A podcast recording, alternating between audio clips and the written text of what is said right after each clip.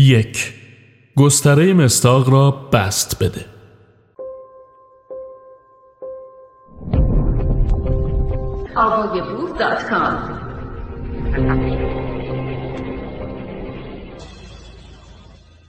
با این ترفند قضیه خسمتان را از حدود طبیعیش فراتر می‌برید. برایش تا حد امکان دلالتی عام و معنای گسترده قائل می‌شوید تا دربارش اقراق کنید. و از طرف دیگر تا جایی که می توانید برای قضیه خودتان معنایی محدود و حدودی بسته قائل می شوید. زیرا هرچه گزاره ای عامتر باشد ایرادات بیشتری می توان به آن وارد کرد. دفاع منوط است به بیان صحیح نکته یا مسئله اصلی مورد بحث. مثال یک من می‌گویم که انگلیسی ها در هنر نمایش سرآمد بودند. خسم میکوشد تا مثالی نغز بیاورد و در پاسخ می‌گوید که این واقعیتی مسلم است که انگلیسی ها در موسیقی و در نتیجه در اپرا هیچ کاره بودند. من برای دفع این حمله به او یادآوری می کنم که موسیقی جزئی از هنرهای نمایشی نیست و هنرهای نمایشی صرفاً شامل تراژدی و کمدی است. او این را به خوبی می‌دانست ولی سعی کرد قضیه مرا به گونه ای تعمیم دهد که تمام اجراهای نمایشی و در نتیجه اپرا و موسیقی را شامل شود تا به این ترتیب مرا شکست دهد. برعکس برای نجات قضیه خود می توانیم آن را به حدودی محدودتر از آنچه ابتدا در نظر داشتیم تقلیل دهیم. البته اگر طرز بیان ما این تدبیر را ممکن سازد. مثال دو شخص الف اظهار می کند که معاهده صلح 1814 استقلال تمام شهرهای آلمانی مجمع هانزایی را به آنها بازگردانید. شخص ب با آوردن مثال نقضی به این واقعیت اشاره می کند که دانزتیک که از بوناپارت استقلال یافت بر اثر این معاهده استقلالش را از دست داد. شخص الف اینگونه خود را نجات می دهد. من گفتم تمام شهرهای آلمانی در حالی که دانزیگ در لهستان واقع شده است. مثال 3 لامارک می‌گوید که پولیپ هیچ احساسی ندارد زیرا فاقد هر گونه عصبی است. با وجود این مسلم است که نوعی ادراک دارد.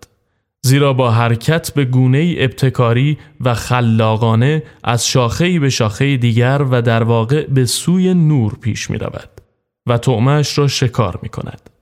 بنابراین فرض شده که دستگاه عصبی پولیپ به طور یکسان در سراسر بدنش گسترده شده به گونه ای که انگار با آن ممزوج است. زیرا بدیهی است که پولیپ بی آن که اندامهای حسی جداگانه ای داشته باشد نوعی قوه ادراک دارد. از آنجا که این فرض موضع لامارک را رد می کند، او می گوید در این صورت لازم می آید که تمام اجزای بدنش قادر به هر گونه احساس، حرکت، اراده و اندیشه ای باشد. به این ترتیب پولیپ در هر جای بدنش همه اعضای کاملترین حیوان را دارا خواهد بود. هر جایی از بدنش می تواند ببیند، ببوید، بچشد، بشنود و کارهای نظیر اینها کند. در واقع خواهد توانست بیاندیشد، قضاوت کند و نتیجه گیری کند.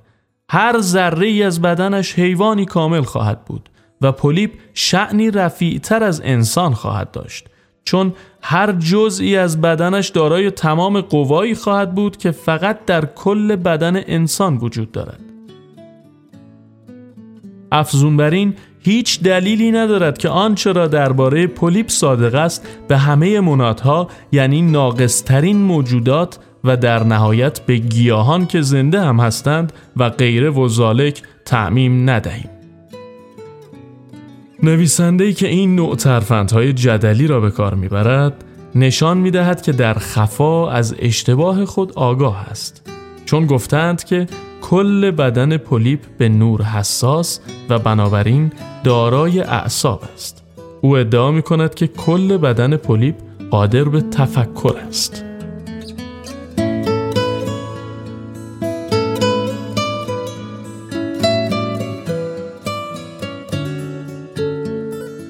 دو از مشترک های لفظی استفاده کن. در این ترفند قضیه ای را به چیزی بست می دهیم که غیر از تشابه لفظی هیچ وجه اشتراکی با موضوع مورد بحث ندارد یا وجه اشتراک آن با موضوع مورد بحث اندک است. سپس آن چیز را پیروزمندانه رد می کنیم و به این ترتیب مدعی می شویم که سخن اصلی را رد کرده ایم. در اینجا باید خاطر نشان کرد که هرگاه دو کلمه معنای یکسانی داشته باشند آن کلمات مترادف هستند. هرگاه دو معنا به وسیله کلمه یکسانی بیان شوند آن کلمه مشترک لفظی است.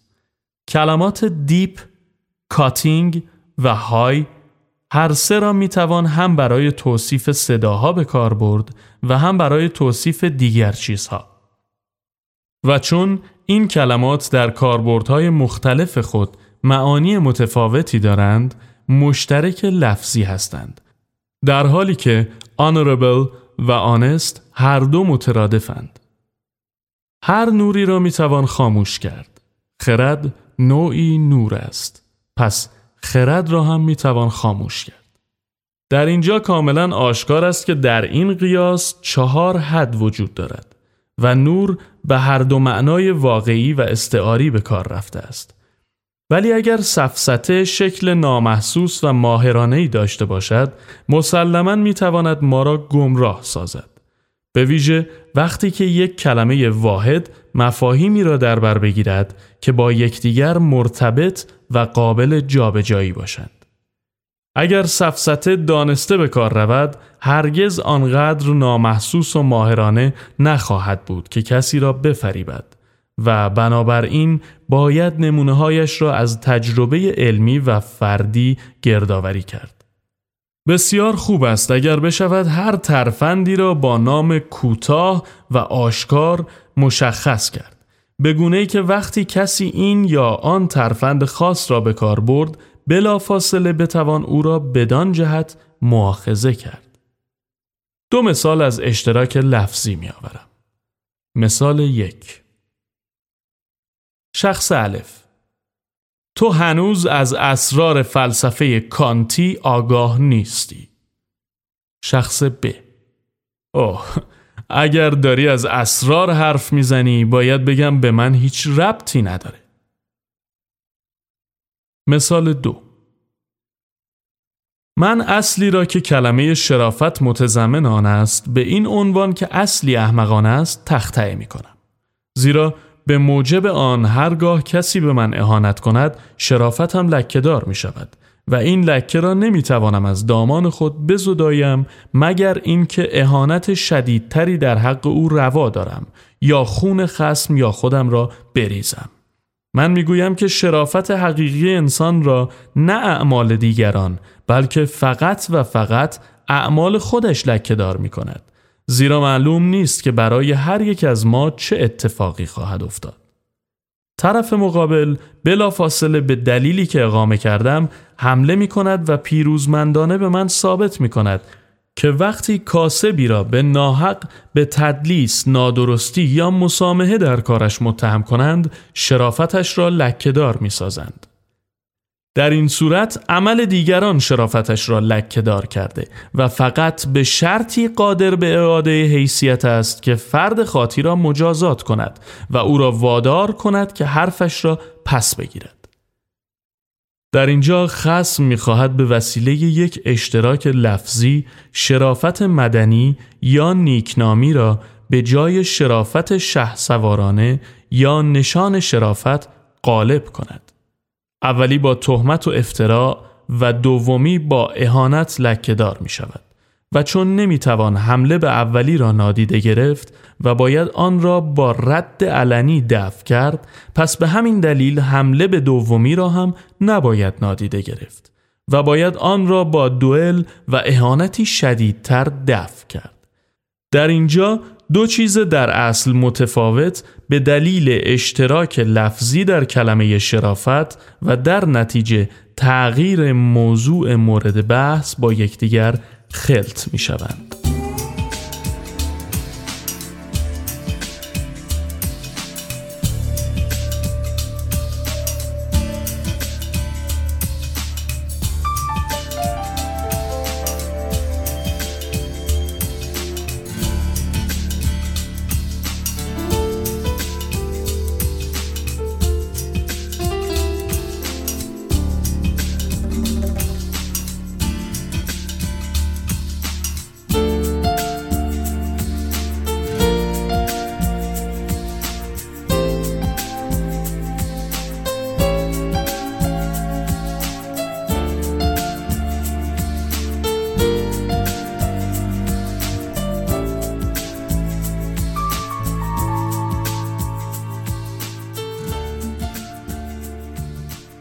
سه.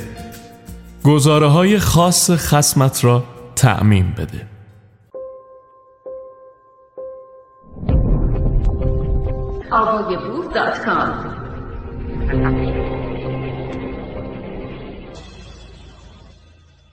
در ترفندی دیگر قضیه ای را که راجع به موضوع خاصی است به گونه ای تعبیر می کنیم که انگار کاربست عام یا مطلقی دارد یا حداقل معنای کاملا متفاوتی را از آن مراد می کنیم و سپس آن را رد می کنیم. مثال عرستو به شرح زیر است. عرب مغربی سیاه است ولی به ملاحظه دندانهایش سفید است. پس در آن واحد هم سیاه است و هم سیاه نیست. این سفسته ای آشکار است که کسی را نخواهد فریفت. اجازه دهید آن را با سفسته که در عمل تجربه کردم مقایسه کنم. در بحث درباره فلسفه آن کردم که نظام فکری من بر اهل رضا صحه می‌گذارد و از آنها تمجید می کند. اندکی بعد بحث هگل پیش آمد و من تأکید کردم که بخش عمده ای از آثار او چرند است یا به هر حال در بسیاری از عبارتها هگل فقط کلمات را نوشته و یافتن معانی را به خوانندگان محول کرده است. خسم من در صدد رد این ادعا بر نیامد ولی برای دلخوشی خود به من گفت که همین چند لحظه قبل مشغول ستایش اهل رضا بودم و تقدیر باوران هم چرندیات زیادی نوشتند. این حرف را پذیرفتم ولی به منظور اصلاح سخن او گفتم که تقدیر باوران را ستودم ولی نه در مقام فیلسوف و نویسنده. به عبارت دیگر نه به خاطر دستاوردهایشان در عرصه نظر بلکه صرفا در مقام انسان و به خاطر رفتار و کردارشان در عرصه عمل. حال آنکه در مورد هگل سخن بر سر نظرهای او بود. به این ترتیب حمله را دفع کردم. این سه ترفند نخستین خصلت مشابهی دارند وچه اشتراک این ترفندها این است که به کمک آنها به چیزی متفاوت با آنچه خسم تصدیق کرده حمله می کنیم. در تمام مثالهایی که آوردم حرف خسم صحیح است ولی با برنهاد تناقضی ظاهری و نه واقعی دارد. شخصی که مورد حمله خسم قرار می گیرد فقط باید صحت و اعتبار منطقی نتیجه ای را که خسم می گیرد رد کند. زیرا قضیه او صادق و قضیه ما کاذب است. به این ترتیب خود ردیه خسم بیدرنگ با رد نتیجهش رد می شود. ترفند دیگر امتناع از پذیرش مقدمات صادق به علت نتیجه قابل پیش بینی است. در دو فصل بعدی به دو راه برای نقش براب کردن این ترفند می‌پردازیم.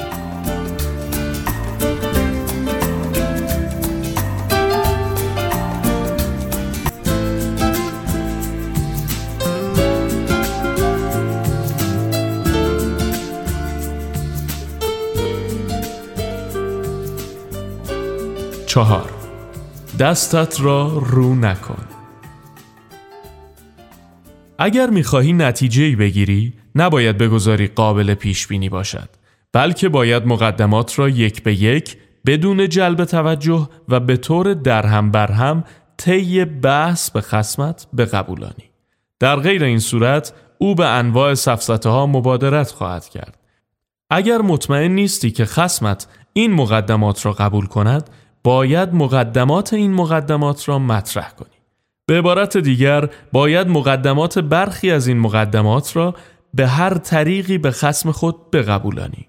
به این ترتیب تا زمانی که خسمت همه مقدمات لازم را قبول نکند نقشت مخفی میماند و بنابراین با دور زدن او به هدفت می‌رسی.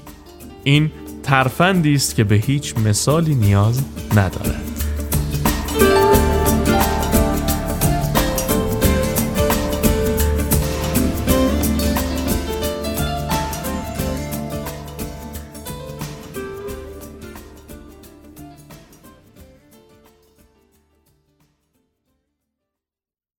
پنج به مقدمات کاذب متوسل شو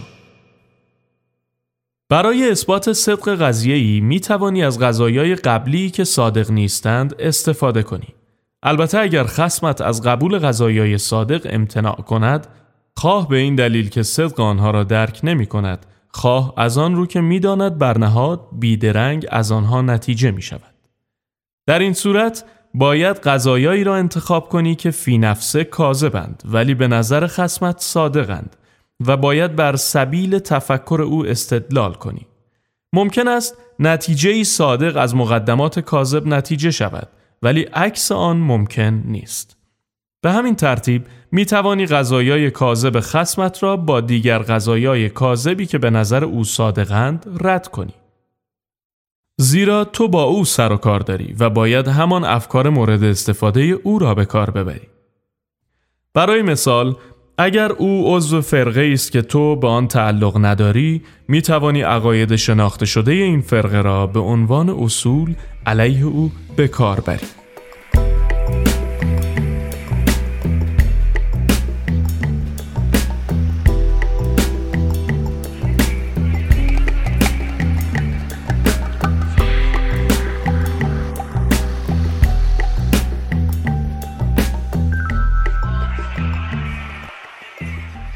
شش. چیزی را که باید به اثبات برسد مسلم فرض کن. نقشه دیگر عبارت است از مصادره به مطلوب در لباس مبدل. مسلم فرض کردن چیزی که باید به اثبات برسد خواه یک. تحت نام دیگری برای مثال نیکنامی به جای شرافت افت به جای بکارت و غیره یا با استفاده از اصطلاحات قابل تبدیلی نظیر حیوانات خونگرم و مهرداران خواه دو با قبول فرضی کلی که موضوع مورد بحث را در بر می‌گیرد. برای مثال عقیده به عدم قطعیت علم پزشکی از رهگذر مسلم فرض کردن عدم قطعیت کل معرفت بشری. سه اگر برعکس دو چیز از یکدیگر نتیجه می شوند و قرار است یکی از آنها به اثبات برسد می توانید دیگری را مسلم فرض کنید. چهار اگر قرار است قاعده کلی به اثبات برسد می توانید تمام موارد جزئی را به خسمت بقبولانی. این عکس حالت دوم است.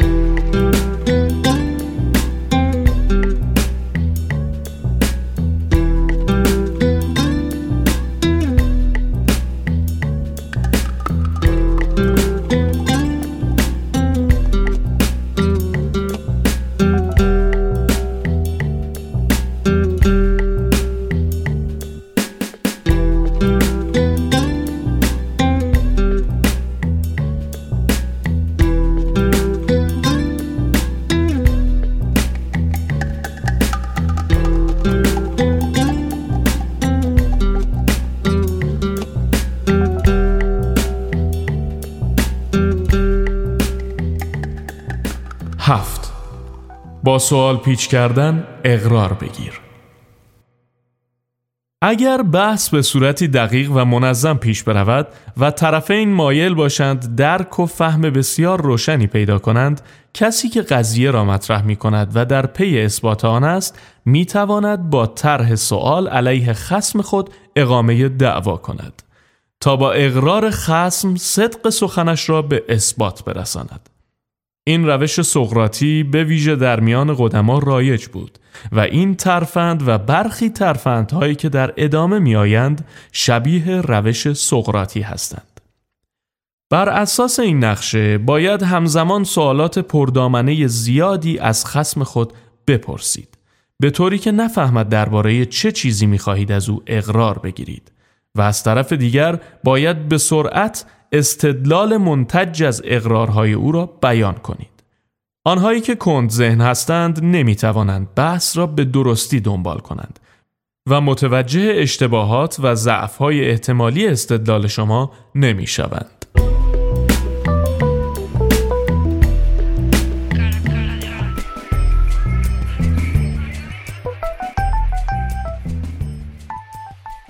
هشت خسمت را عصبانی کن زیرا وقتی عصبانی باشد قوه تمییز خود را از دست می دهد و نمی‌فهمد که چه چیزی به نفع اوست. برای اینکه او را عصبانی کنی باید به طور مکرر در حقش بیانصافی کنی یا به نوعی مغلطه کنی و در کل بیادب باشی.